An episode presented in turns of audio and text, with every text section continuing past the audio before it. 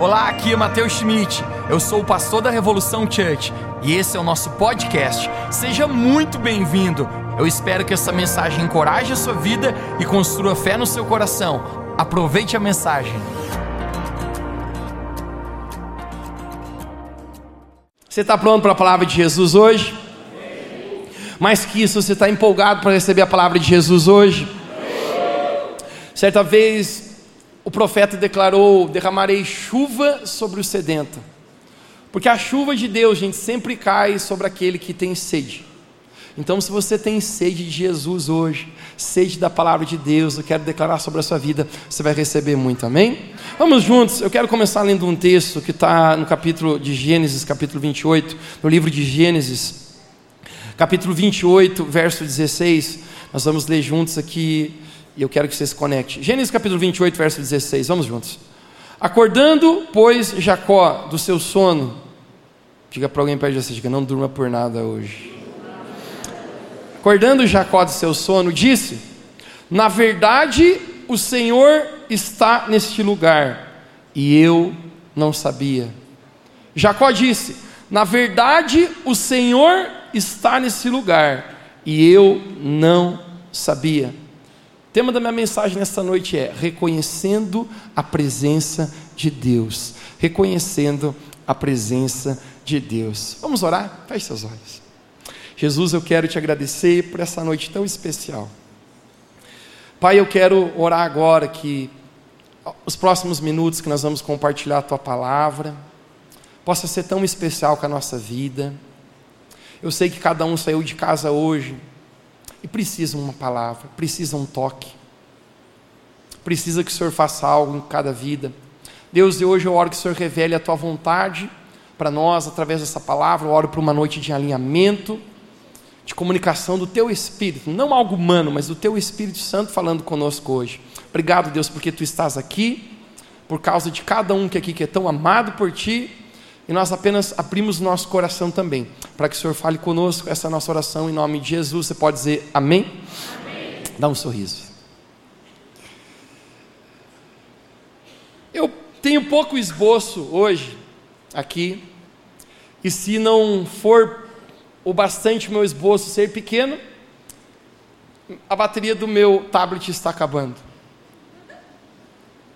Eu, como um pregador, Muitas vezes eu, eu, eu me, me, empenho em cima da, da mensagem, do sermão, como você quiser chamar.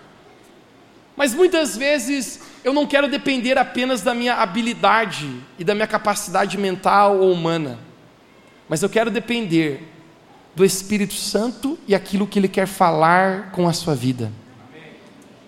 E hoje, gente, eu creio que o Espírito Santo Ele quer falar ao seu coração. Quando nós falamos é, reconhecer, a presença de Deus.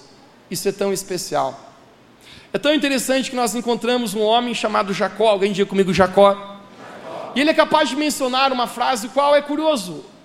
O que ele diz? Ele diz assim: O Senhor Deus está nesse lugar e eu não sabia. Uau! É possível Deus estar num lugar e mesmo assim eu não ter a capacidade de reconhecer a sua presença? Deixa eu falar para você uma história. Me lembro quando pequeno, final do ano, nós sempre costumávamos viajar de férias para o litoral. Meus avós tinham uma casa lá. E eu acredito que esse episódio aconteceu quando eu tinha 4 ou 5 anos de idade. É interessante que na nossa infância nós guardamos muitas memórias, né?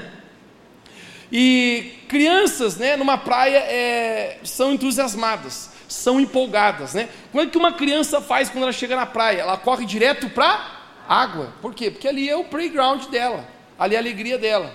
Né? E as pessoas, né, não precisamos chamar de velhos, mas que têm um pouquinho mais de idade, né? elas gostam de ficar mais onde? Na areia. Né? Eu recordo, gente, né, quando, quando eu chegava na, na praia, eu sempre ia para a água. Hoje, se eu vou, eu vou ficar aqui na, na areia. O que, que é isso? Hashtag veleira. Veice, né?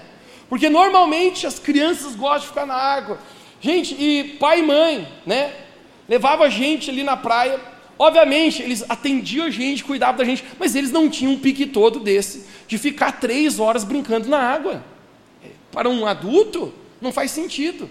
Né? Então eles estendiam a, a cadeirinha deles, o guarda-sol deles, e a mãe dava um comunicado para a gente, falava assim, mais ou menos assim: ó, vocês ficam brincando aqui, mas não pode passar do joelho a água, primeiro para não ter um afogamento, e segundo, a mãe sempre tinha uma, uma preocupação muito grande em relação a gente poder se perder bastante pessoas na praia, ela dizia assim: ó, vocês ficam brincando nessa reta. E ela pedia para a gente marcar um prédio.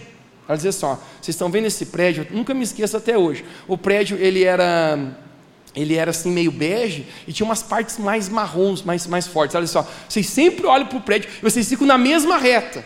Se vocês veem que vocês estão saindo da reta do, do prédio, vocês voltam e brincam na frente. Por quê? Porque aquela água correndo, gente, eu não sei se tem um, um efeito meio psicodélico né, na cabeça, mas você vai se perdendo, você vai indo. Alguém já entrou na água, você estava numa reta, quando você viu, estava longe? É, os lagianos, tudo, né?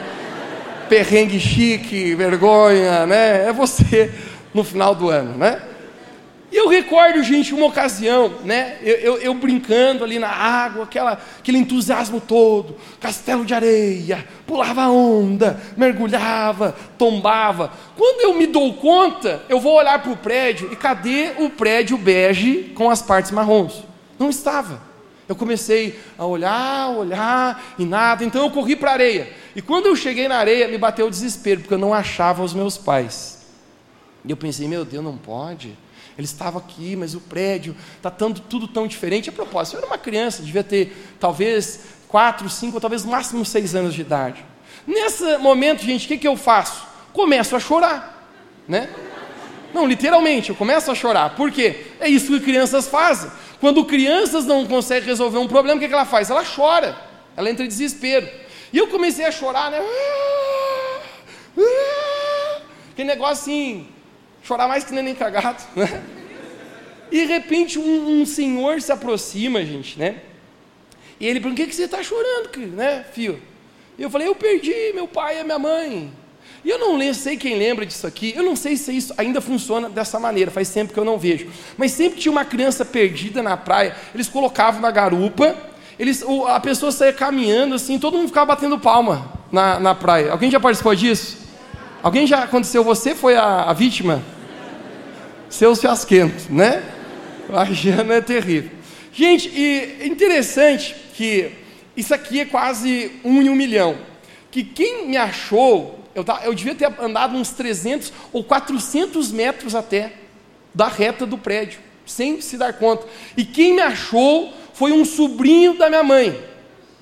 Agora só tem uma questão, gente. Eu não sabia que ele era sobrinho da minha mãe e nem ele sabia que eu também era filho da minha mãe. Eu me lembro que ele tinha uma barba assim, preta, grande. Tinha um cabelo, qual eu acho que arranquei muitos fios de cabeça do cabelo dele quando ele botou aqui no ombro. Ele me botou na praia, gente, né? E eu chorando em cima, e ele batendo a palma assim, e todo mundo na praia batendo palma. Porque de alguma maneira é uma, uma tentativa de chamar a atenção dos pais e achar. Quando ele está passando, ele está tá andando, está andando. Eu relembro que o pai e a mãe contam a história que a mãe falou para o pai assim: Pois aí você imagina a situação dos pais eles perderem uma criança dessa. E o meu pai falou assim para minha mãe: Tá, e cadê os nossos? Não, a mãe falou assim: Não, os nossos estão ali, estão ali na, na areia. Ali, né? Eu falei, pai, então tá bom. E esse meu, meu o sobrinho da minha mãe, ele passa comigo e eu chorando, pessoal. Eu chorava, eu chorava. Ele passa, ele passa na frente onde meus pais estão na areia. E acredite se quiser, minha mãe não reconhece que é eu que estou na garupa. Meu pai certifica, tá, mas e os nossos, né? Não estão ali, ó. Ele tem umas cabeças aí, ó. Eles estão ali. E quando ele, ele passa uma vez, normalmente a ideia é o quê? A criança não foi muito longe. Ela sempre vai estar num raio aí de 400, 500 metros no máximo. Então, ele passou um lado e voltou. Quando ele está voltando, né, e está aquele negócio, guarda-sol, o pai olha assim: Você tem certeza? O que, que o Mateus está fazendo na garupa daquele cara? Gente, e eles vão lá me atender, e a coincidência maior, sabe qual é? Que era o sobrinho da minha mãe, gente. Eu acho que Deus me guardou desde aquela época, né? Pensou, pode ser que esse rapaz venha calhar na vida, né? Deus mandou, o cara encontrou, e aí a mãe pegou, isso aí virou história lá em casa, né? quando reúne a familiar, até hoje conta esse negócio, porque o sobrinho que achou, como poderia acontecer? Foi Deus, né? Até hoje. Mas é até interessante que ele passou comigo, gente. A minha mãe olhou e pensou assim: não conseguiu reconhecer. Simplesmente não reconheceu. É possível. A gente não tem também muitas vezes não ser capaz de reconhecer. Com Jacó aconteceu isso. Ele diz: Deus está aqui e eu não sabia. Uau, como isso é possível? A história de Jacó, gente, é interessante, porque em Gênesis capítulo 22, começa a contar um pouquinho a respeito da história deste homem chamado Jacó. Ele tem por pai Isaac, Isaac é filho de Abraão, e Jacó tem um irmão chamado Esaú. Os dois nascem, gente, já debaixo de um, de um combate, de uma guerra. Aquela época existia algo muito especial sobre o primeiro filho. Eles chamavam isso de primogenitura. Você pode dizer essa palavra comigo? Um, dois, três, primo. O que, que era primogenitura, Mateus? Era uma bênção especial que vinha sobre o primogênito, sobre o primeiro filho que nascesse. E eu não sei, gente, como isso acontece, mas é tão interessante que a Bíblia narra para nós que quando Jacó e Esaú estavam no ventre da sua mãe, os dois já brigavam para ver quem ia nascer primeiro. E esse momento eu fico imaginando, rapaz do céu, esses irmãos deviam ser muito briguentos. Porque bater o Guinness Book de conseguir brigar dentro da própria barriga da mãe. Quem nasce primeiro? Esaú. Porém a Bíblia fala que Jacó nasceu agarrado no calcanhar de Esaú. Ele não nasceu primeiro. Ele não tem essa primogenitura, o qual eu não consigo entender bem ao, certo como isso, mas não, não é para ele aquilo. E os anos se passam, gente. A Bíblia conta para nós que os anos se passam, e certo momento, quando Isaac, o pai deles, está pronto já para partir, ele já está chegando ao final da sua vida, por causa da sua velhice, bate a cegueira nele. Ele, o, seus pais, chamado Isaac, ele não consegue mais ver. E ele sente a hora da sua morte, então ele chama Esaú, irmão de Jacó, e diz: Esaú, você prepara a última refeição que eu vou comer. Quando você preparar, eu vou te passar a bênção da primogenitura, eu vou te abençoar, eu estarei pronto para partir. Quando Jacó ouve isso com sua mãe, ele pensa: chegou o momento que ele vai liberar a primogenitura, a bênção. Jacó ele pensa o quê? Eu queria para mim isso aqui eu queria para mim essa, essa primogenitura. A Bíblia narra, gente, características de, de irmãos. Fisicamente eles eram diferentes, porque a Bíblia fala que Esaú ele era todo peludão, assim, cabeludo, né? Hashtag Tony Ramos, né? E Jacó era pelado, nem você, né? Não tinha muita coisa, né? E qual que é o plano que Jacó faz? Ele pensa assim: meu pai está cego, mas meu pai vai tocar, ele é esperto. E quando ele tocar, se ele sentir que não, nem, não tem pelos, como Isaú tem, ele não vai me abençoar. Gente, a Bíblia fala que Jacó, ele faz um plano. Olha o plano que esse camarada faz. Ele pega a lã de ovelha, coloca sobre o seu próprio corpo, pega as roupas de Esaú e se aproxima e diz: Pai, eu estou aqui, preparei o último guisado para ti come e me abençoa com a bênção da primogenitura. Isaac não pode ver, está, já está avançado em dias, está cego, e ele diz: aproxima-se, sua voz parece de Jacó. Mas ele toca e diz: é, mas o corpo parece que é de Esaú. E depois de comer aquele guisado, gente, ele abençoa Jacó com aquela bênção da primogenitura. Jacó sai e adivinha quem chega? Esaú. Isaú ele chega naquele lugar, ele fala: Pai, está aqui a caça que você pediu que eu fizesse, está aqui a tua refeição, preparei para você, agora me abençoa. Isaac, cego, ele diz: Filho, eu não acredito que seu irmão enganou. Ele acabou de sair com a bênção da primogenitura, eu achei que era você. Isaac pergunta: O que, que sobrou para mim? Pai, seu pai, eu já abençoei o seu irmão. E nesse momento, gente, Isaú, irmão de Jacó, ele fica tão furioso, ele fica tão brabo, gente. Alguma vez já ficou brabo na tua vida? Ele se sentiu lesado, ele foi passado para trás pelo seu próprio irmão. E nesse momento, Esaú, ele jura de morte seu próprio irmão chamado Jacó. Ele diz assim: Eu juro que eu destruirei a sua vida. E por causa disso, a gente sabe o que, acontece com Jacó? Ele precisa fugir e bater em retirada. Agora a pergunta que eu vou fazer para você: esse homem chamado Jacó, por causa disso, ele vai tomar um outro rumo na vida. Perceba, Jacó ele está tentando andar do seu próprio jeito. Jacó ele achava que o melhor para a vida dele era receber essa primogenitura, e quando ele tivesse isso, essa bênção, a vida dele ia ser completa, ele seria bem sucedido, e seria o ápice, seria perfeita a vida dele. Mas o simples fato que Jacó, por querer agir na sua própria vontade, ele precisa fugir. A vida vai levando Jacó até o momento, gente, que Jacó está com seu coração tão duro que ele declara essas palavras, o qual a gente acabou de ler aqui. Ele tem um sonho certa vez, deitado na grama, e a Bíblia fala que ele estava tão cansado que os, as pedras pareceram como um travesseiro para ele. E ele tem uma visão de anjos subindo e descendo numa escada, do céu até a terra. E quando ele acorda, ele fala essas palavras: Deus está nesse lugar e eu não sabia. Como é possível alguém não reconhecer a Deus? Porque sabe qual é o maior contexto, gente? Quando nós não andamos naquilo que Deus chamou nós para andarmos, quando nós não fazemos aquilo que Deus falou para a gente fazer, o nosso coração começa a se tornar tão duro que nós perdemos a capacidade de reconhecer a presença de Deus. Sabe o que aconteceu com Jacó? Ele achava que aquilo que ele queria completaria o seu coração. Mas deixe-me falar algo para você, um princípio muito poderoso aqui, não perca isso agora. Você pode ter muitas vezes aquilo que você quer e ainda assim não ser aquilo que você precisa. Jacó achava que se ele tivesse aquilo que ele queria, seria o suficiente para a vida dele ser realizada. Mas quando ele tem aquilo, ele está fugindo, e na verdade, aquilo levou o coração dele ainda a se tornar muito mais duro. Ele perdeu a capacidade de reconhecer a Deus. Quem é que não consegue reconhecer a presença de Deus? A dureza do coração de Jacó, por querer andar na sua própria vontade e não na vontade de Deus, fez ele perder a capacidade de reconhecer a presença de Deus. Isso é tão poderoso.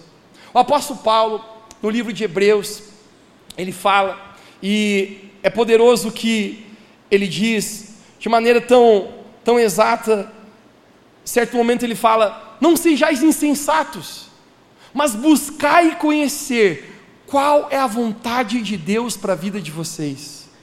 Deixa me perguntar para ti hoje, hoje à noite: você tem buscado conhecer a vontade de Deus para a sua vida, ou talvez assim como Jacó, você apenas está tentando pegar aquilo que você acha que te completará, aquilo que você acha que vai te fazer feliz ou que você precisa. A vontade de Deus, gente, eu descobri que é sempre melhor do que a minha vontade. Tem muitas pessoas que elas colocam a sua vida em carreiras, em relacionamentos, em expectativas, assim como Jacó pensando: se eu conseguir isso, eu vou ser completo. Se eu tiver um dia esse relacionamento, então minha vida vai completar. Se eu tiver uma carreira e eu tiver boa condição financeira e realizar esse sonho profissional, a minha vida vai ser completa. Volte a isso que eu te falei. Você pode conseguir aquilo que você quer e ainda assim não ser aquilo que você precisa. Jacó estava fugindo, Jacó ele está vagando, e a parte mais triste, talvez é essa, o qual ele diz: Deus estava nesse lugar e eu não sabia. Gente, é tão fácil muitas vezes, se a gente começar a andar do nosso próprio jeito a nossa vida, nas nossas próprias vontades, a gente parar de reconhecer Deus perto de nós parar de reconhecer a voz de Deus nas nossas vidas. Quando Jesus estava aqui na terra, Jesus lhe orou uma oração fantástica, o qual sabe que Jesus fala, ele diz: Pai, não seja feita a minha vontade, mas a tua vontade. Essa é uma guerra de vontades.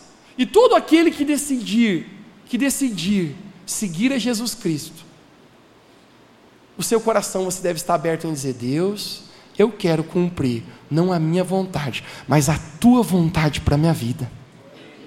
A palavra de Deus fala: assim como os céus são mais altos que a terra, os meus pensamentos muitas vezes não são os vossos pensamentos. E muitas vezes os meus caminhos não são os vossos caminhos. Agora a pergunta que eu quero fazer para ti hoje: você tem tentado caminhar na sua própria vontade em cada área? Ou você tem buscado entender o que Deus tem para você?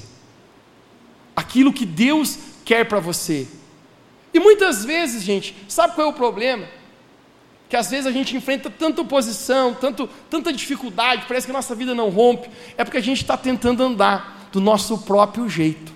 Jacó tentou fazer do jeito dele, e aquilo que ele achou que seria a salvação dele, gente, se torna o episódio mais dramático da vida de Jacó. Às vezes nós oramos tanto, Deus me abençoa, Deus abençoa os meus caminhos. Não é possível que só aquele vizinho é abençoado e eu parece que não sou. Por que, que acontece com os outros e não acontece comigo? Gente vai falar para você: quando você anda na vontade de Deus, eis aqui um segredo. Muitas vezes você nem precisará orar para que Deus te abençoe. Sabe por quê? Porque os caminhos de Deus já são abençoados. Mateus, parece que na vida tudo é difícil. Pergunta: será que você, como Jacó, está tentando pegar com a sua própria mão a bênção? Ou você está dizendo, Deus, não seja feita a minha vontade, mas a tua vontade? Uma das histórias para mim na Bíblia, gente, mais paradigmáticas, tentei falar bonito, falei errado. Ou talvez até falei certo. Mas é um paradigma isso. É uma história narrada no livro de Números, capítulo 22. Onde eu estava orando e digerindo isso que Deus estava falando comigo. Deus fez me lembrar, lembrar dessa história. Eu nunca havia pregado antes sobre isso, até hoje de manhã mas a respeito de um homem chamado Balaão. Você pode dizer comigo esse nome, Balaão? Um, dois, três? Então eu não quero que se confunda com o filho de Davi que chama Absalão. Esse aqui é o Balaão. Final da conta, ão. Mas a, a história dele é muito interessante. Quem é Balaão? Balaão é um profeta. Um profeta, gente, ele carrega autoridade espiritual. Não só no reino espiritual, mas natural também. Você lembra algum tempo atrás que eu preguei para você sobre Elias? Você lembra a autoridade que Elias tinha como profeta? Elias, certa vez, ele lançou uma sentença sobre a nação e não choveu mais por três anos sobre a nação de Israel. Elias, na sua autoridade profeta, certa vez ele fala assim: vai voltar a chover, e volta a chover. Profetas, gente, falavam a respeito do futuro. Profetas carregavam autoridade para abençoar, mas também para amaldiçoar. E esse homem chamado Balaão, ele é um profeta, ele tem autoridade dada pelo próprio Deus em suas mãos. Certo momento, essa história, de Números capítulo 22, é interessante que o exército inimigo da nação de Israel se aproxima e chama Balaão, e eles fazem uma proposta para Balaão. Eles falam: Balaão, a gente pede que você, como profeta, você amaldiçoe a nação de Israel e abençoe o nosso povo, para que a gente possa ganhar a guerra, para que a gente possa ser vencedor nessa batalha. E sabe o que, que Balaão faz? Ele dá uma resposta para eles. Vamos ver juntos? Eu quero que me dê no telão aqui, Números capítulo 22, verso 8. Vamos ver a resposta do profeta Balaão, quando o exército inimigo pede para que eles amaldiçoassem a nação de Israel e abençoassem a sua própria nação. A resposta de Balaão aqui, Números 22, verso 8. Como é que é isso aqui? Está no telão? E ele lhes disse, Balaão lhes disse: Passai essa noite e vos trarei a resposta. Como o Senhor me falar. Então os príncipes dos Moabitas ficaram com Balaão. Verso 9, conecte-se. E veio Deus a Balaão e disse: Olha agora, quem são estes homens que estão contigo? E Balaão disse a Deus: Balaque, filho de Zippor, rei dos Moabitas, os enviou a mim dizendo: Eis que o povo que saiu do Egito cobre a face da terra. Vem agora, amaldiçoou. Porventura poderei pelejar contra eles e expulsá-lo? Verso 12. Então disse Deus a Balaão: Está comigo? Vamos mais uma vez. Então Deus disse a Balaão, diga bem alto comigo: Balaão. A resposta é clara: Não irás com eles, nem amaldiçoarás esse povo portanto é bendito. Então Balaão levantou-se pela manhã e disse aos príncipes de Balaque: Ide à vossa terra, porque o Senhor recusa deixar-me ir convosco. Olha para mim de novo aqui. Gente, Balaão, ele vai orar para Deus a respeito de algo. A respeito se era vontade de Deus amaldiçoar o povo e abençoar outro. Gente, a resposta de Deus aqui é clara não é? Deus fala assim: ó, não ande com eles e você não vai amaldiçoar esse povo, porque esse povo é bendito, ou seja, é abençoado. Gente, está dito. Agora, assim como Balaão, gente, sabe uma coisa que eu descobri?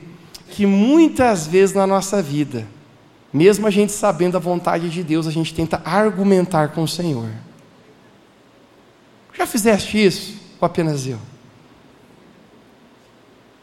Olha o que vai acontecer aqui. Vamos no verso de número 15, Números 22, verso 15. Você está pronto? Me dê no telão. Porém, Balaque tornou a enviar príncipes mais honrados que aquele, ou seja, manda gente mais importante.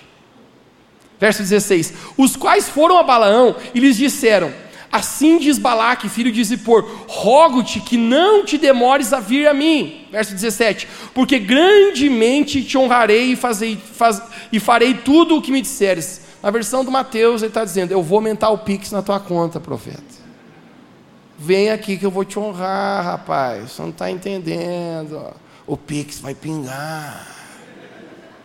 Vamos juntos?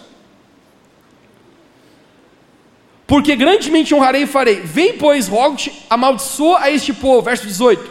Então Balaão respondeu: Olha o que ele responde. E disse aos servos de Balaque: Ainda que Balaque me dê a sua casa cheia de prata e de ouro, eu não poderia ir além da ordem do Senhor meu Deus. O que, que ele está dizendo? Cara, você pode dar casa cheia de ouro, o Pix pode ser grande, pode dar tudo que você quiser. Eu não posso ir contrário à vontade de Deus. Deus já falou, vírgula, para fazer coisa pequena ou grande. Agora, pois, agora olha aqui o verso 19. Agora, pois, rogo-te que também fiqueis essa noite, para que eu saiba o que mais o Senhor me dirá. Quem você está entendendo o que está acontecendo aqui? Quem lembra o que, que Deus tinha falado? No, N-A-O-T-O, não. Balac, é, ou melhor, aba, aba, nem consegui falar o nome do cara. Eu sei. Mas meio enrolado. Balaão, você não vai com eles. Você não vai amaldiçoar esse povo, porque esse povo é bendito.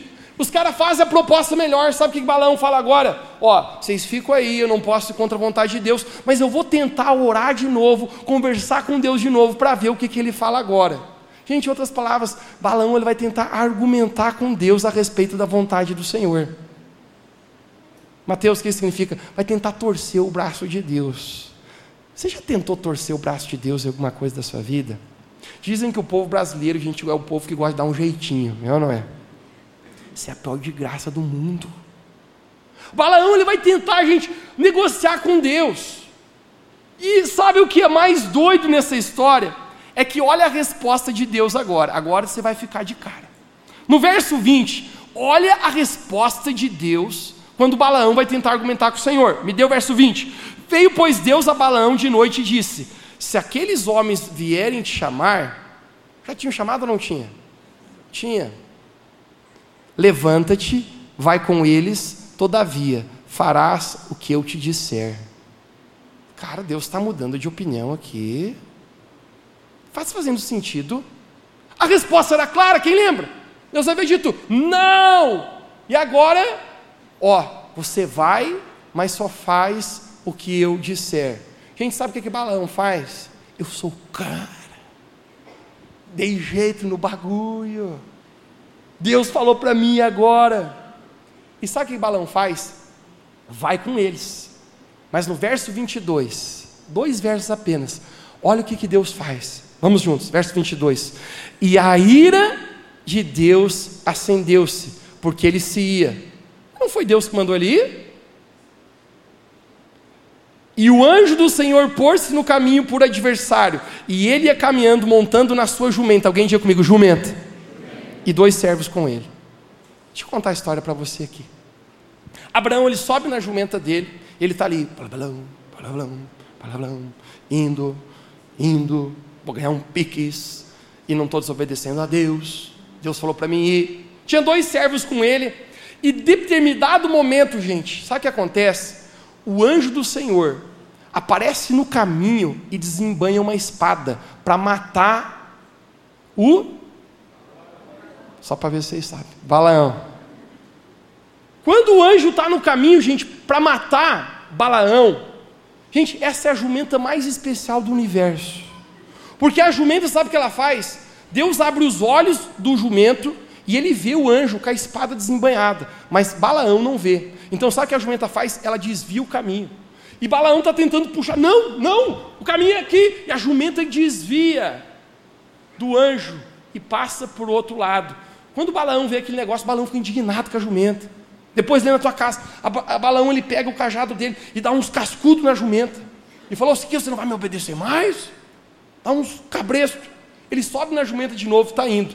No caminho mais à frente, sabe o que acontece? O anjo está ali novamente com uma espada desembanhada para matar Balaão.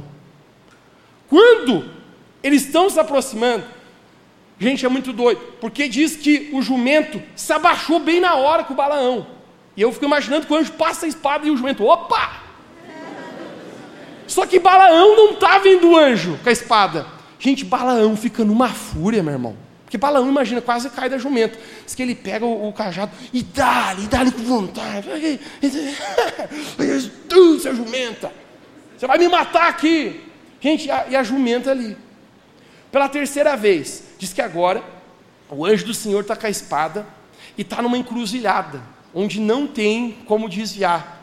E a jumenta está vindo, a jumenta vê o anjo com a espada desembanhada, e Balaão não está vendo. Quando o anjo passa a espada, a expressão que a Bíblia fala, gente, que a jumenta deitou em cima de Balaão. Essa jumenta eu queria ter para mim, irmão, né? Vamos ser sinceros. Ô louco, é melhor que um carro esse negócio. Ou não é? A jumenta deita, gente, o anjo não atinge Balaão. Gente, Balaão aí pensa num cara nervoso. Balaão pega o, o porrete dele, sei lá, o cajado, gente dá-lhe na, na jumenta e fala: três vezes você me desobedeceu, três vezes você fez. E agora sabe qual é a coisa mais doida? Uma das coisas mais doidas que eu já li na minha Bíblia. Sabe o que é? Que a Bíblia fala que Deus abriu a boca da jumenta e a jumenta começou a falar com o Balaão. Ela fala: Poxa, por que, que você está me batendo? E sabe o que é mais louco ainda? Que Balaão começa a falar com a jumenta. Cara, se um jumento falar comigo, Mateus, eu louco, eu tô fora, mano. Né? Eu, eu, eu corro. Um jumento falando comigo. Tempos atrás, uma, uma mulher falou para mim, pastor, você já leu aquela história com um, um jumento? Deus usou um jumento para falar com aquele homem. Eu falei, já li essa história sim, irmã. Ela falou, pois aconteceu comigo. Eu falei, sério, me conta. Meu marido, Deus usou ele para falar comigo. Essa história é brincadeira, tá, gente?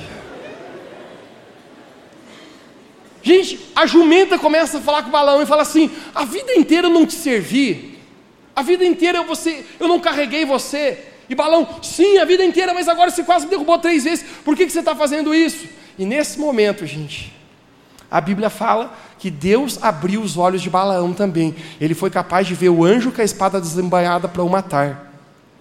E viu como a jumenta havia salvado ele. Gente, deixa eu falar uma coisa para você. A pior sentença que Deus pode determinar sobre alguém é quando entrega ela a fazer a sua própria vontade. Deus havia dito para Balaão: não! Alguém diga bem alto comigo: não. Um, dois, três? Não. É claro. Sabe o que, que Balaão está tentando fazer? Argumentar com o Senhor. E sabe qual é o problema agora, meu irmão? É que o próprio Deus está dizendo: você quer ir? Então vai. Quer ir com eles? Vai. Deixe-me falar algo, gente. Quando você conhece a vontade do Senhor, quando você está vivendo na sua vida e você às vezes pensa, Mateus, eu estou vivendo, mesmo sabendo a vontade do Senhor, eu estou de outra maneira, eu estou me sentindo em paz, eu estou me sentindo que está bem. Deixa eu falar para você, gente, cuidado, porque você pode estar sendo sentenciado na pior sentença do Senhor, que é fazer do seu próprio jeito. Porque todo mundo que faz do seu próprio jeito, gente, no final dá mal. Balaão, gente, ele está indo naquele caminho. E o julgamento de Deus está vindo sobre a vida dele, sabe por quê? Porque ele quer fazer a sua própria vontade e não a vontade de Deus. Novamente o apóstolo Paulo falando aos hebreus: insensatos, buscai saber qual é a vontade de Deus para a sua vida. Isso é tão importante, sabe por quê, gente? Deixa eu perguntar para você hoje à noite. Você sabe a vontade de Deus para a sua vida? Para as áreas da sua vida? Você sabe o que, que a vontade de Deus para a sua sexualidade? Você sabe a vontade de Deus para o seu casamento? Para os seus relacionamentos? Você sabe a vontade de Deus para a sua área financeira? Para a sua vida profissional? Para a sua vida ministerial? Para os seus propósitos de vida? Balaão está andando do seu próprio jeito. E sabe o que é mais incrível, gente? Que a própria jumenta falando com Balaão, no final da conta, é um sinal da misericórdia de Deus.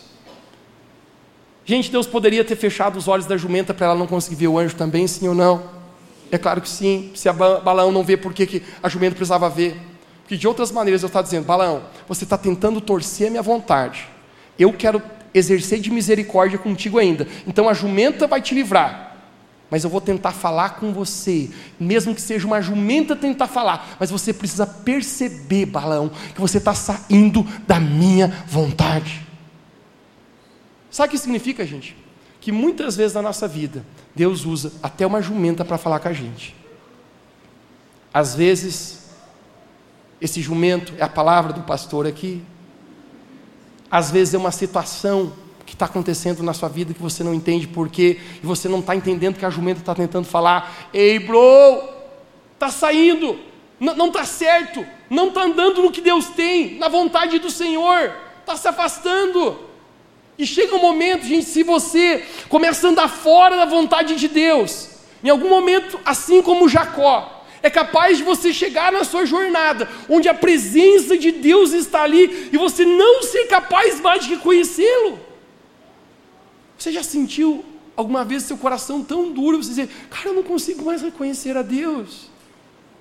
Esses tempos atrás, um jovem se aproximou de mim e ele falou, pastor, eu preciso falar contigo, eu, eu andei fazendo algumas coisas, decisões próprias, erradas, me afastaram do caminho do Senhor, eu sinto meu coração tão duro, tão duro, por causa do, dos erros, dos pecados, e eu não consigo mais sentir a presença de Deus. E a preocupação dele, sabe qual era? Ele diz assim: Eu tenho preocupação se a presença de Deus ainda está comigo, se o Espírito Santo ainda está comigo.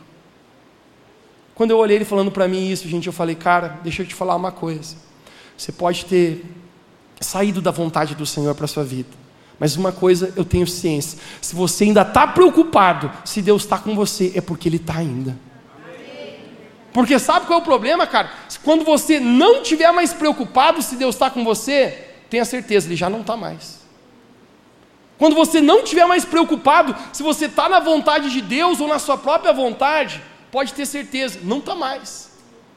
Mas quando no teu coração você ainda está assim, cara, como Jesus dizendo, não seja feita a minha vontade, mas a tua. Jesus, mesmo quando é desafiante, mas eu ainda quero andar na tua vontade para a minha vida. A palavra de Deus fala para nós no livro de Romanos, capítulo 2, ou melhor, 12.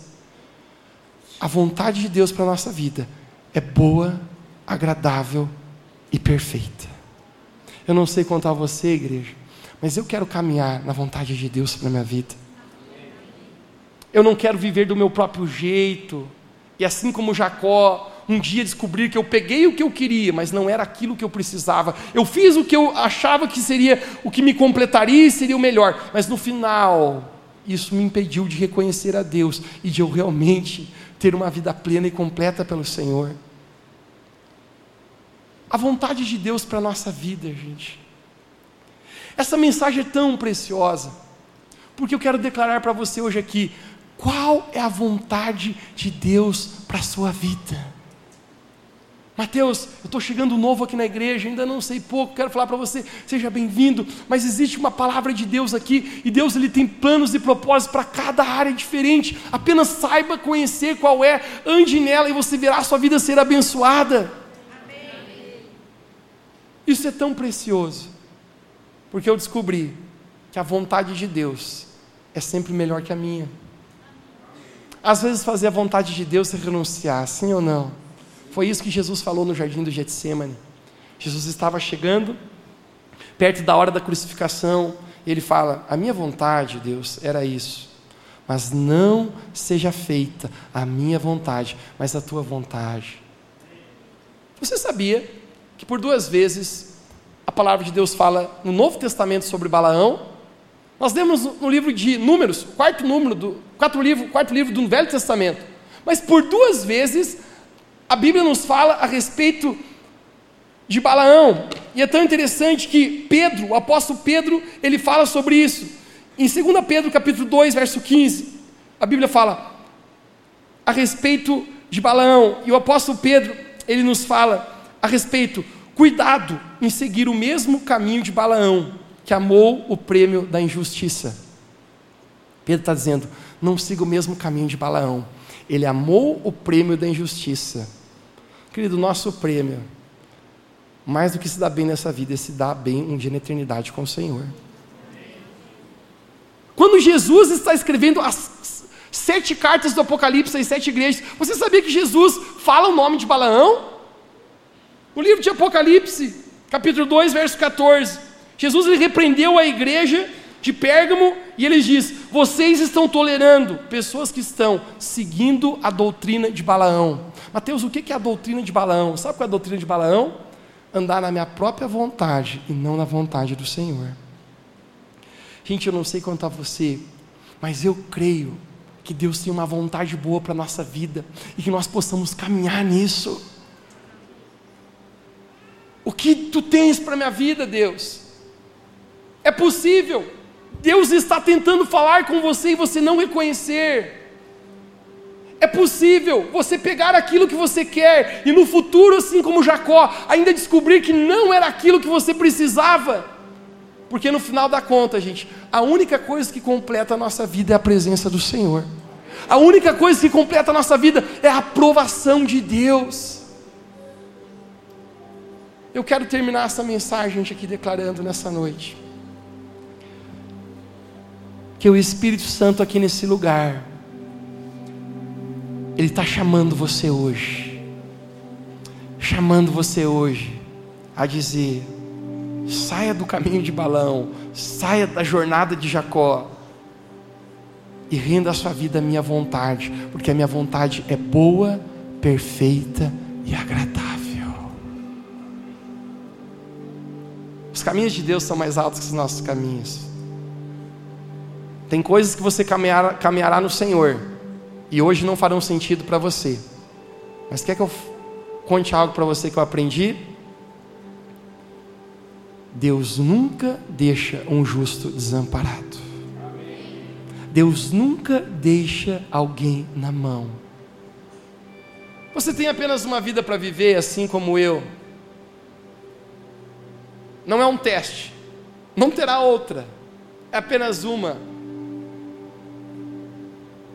Você quer carregar a sua própria vida em suas próprias mãos, em sua própria vontade? Ou você quer entregar a sua vida para o seu Criador, que conhece você, que planejou, como Davi fala no Salmo 139, escreveu todos os dias no seu livro? Eu creio, gente, vale a pena confiar na vontade do Senhor para a nossa vida. Hoje eu quero, antes de orar contigo, desafiar você, River Church Entregue a sua vida para o Senhor. De verdade, confie no Senhor. Não a sua vontade. Não tente argumentar, não tente pegar como Jacó aquilo que você quer, mas apenas diga: Deus, eu apenas quero confiar que o que o Senhor tem para mim, o Senhor terá. Encerrando essa mensagem, o final da história de, de Balaão, eu não vou contar para você para te deixar curioso. Mas o final da história dele é muito ruim. É muito ruim. Lê na sua casa depois. Jacó, você lembra aquele Jacó que achava tanto que precisava pegar com as suas mãos a bênção? Deus tem um encontro com Jacó. E Deus muda a sua vida. E Deus abençoou Jacó. Diz: Teu nome não será mais Jacó, mas será Israel. Em outras palavras, sabe o que isso quer dizer, gente? A bênção que Jacó achava que tanto precisava não fazia diferença, porque Deus lá no futuro tinha a bênção preparada para ele. E sabe qual é a maior bênção na vida de um homem? Não é receber algo material, não é realizar um sonho, não é, é conquistar posses aqui na terra, mas a maior bênção que pode acontecer na nossa vida é quando Deus nos transforma. Deus fala: Teu nome não será mais Jacó, teu nome será Israel.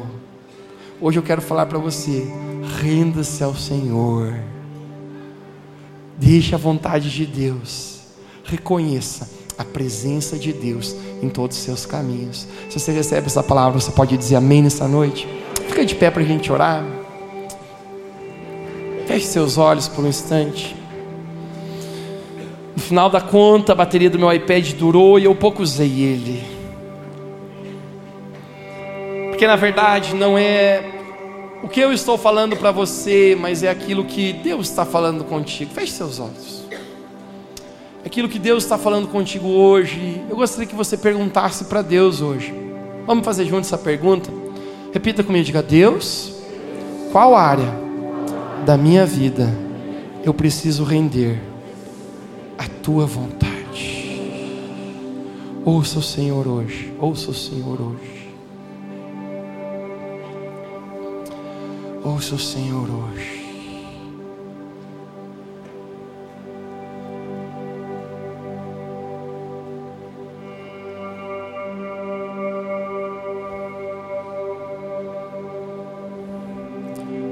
Diga comigo, Deus, o que na minha vida eu estou fazendo, como Jacó, do meu próprio jeito e não do seu?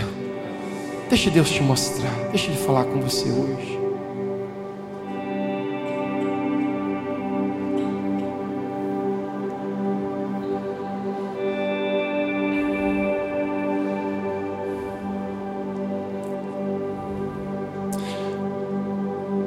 Agora mais uma vez diga comigo, diga Deus, se eu te entregar a minha vida por completo, a sua vontade, não a minha, eu posso, Jesus, confiar de verdade em ti, eu vou ficar bem? Ouça ele, ouça o que ele te fala.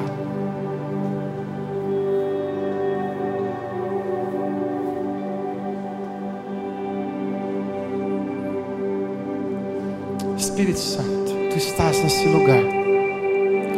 E agora mesmo nós podemos reconhecer a tua presença aqui, podemos reconhecer a sua própria voz falando conosco. A mula está falando hoje aqui, o jumento está falando. Existe uma voz profética do Senhor batendo no nosso coração, e a tua palavra fala: Hoje, se ouvirdes a minha voz, não endureçais o vosso coração.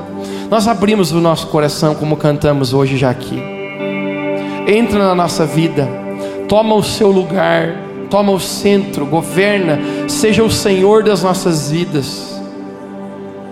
Deus, nesse instante eu oro que nós possamos render por completo a nossa vida ao Senhor. Agora, onde você está com as suas próprias palavras baixinho, mais audível, fale para Jesus qual a área da sua vida que você precisa render à vontade dEle. Fale para Jesus, Jesus, eu te entrego. Jesus, eu confio. Jesus, eu decido fazer do teu jeito e não do meu. Jesus, eu decido render a minha vida à tua vontade. Como Jesus naquele jardim do Getsemane, seja feita a tua vontade e não a minha. Eu apenas quero te obedecer. Eu apenas quero caminhar nos seus caminhos que já são abençoados.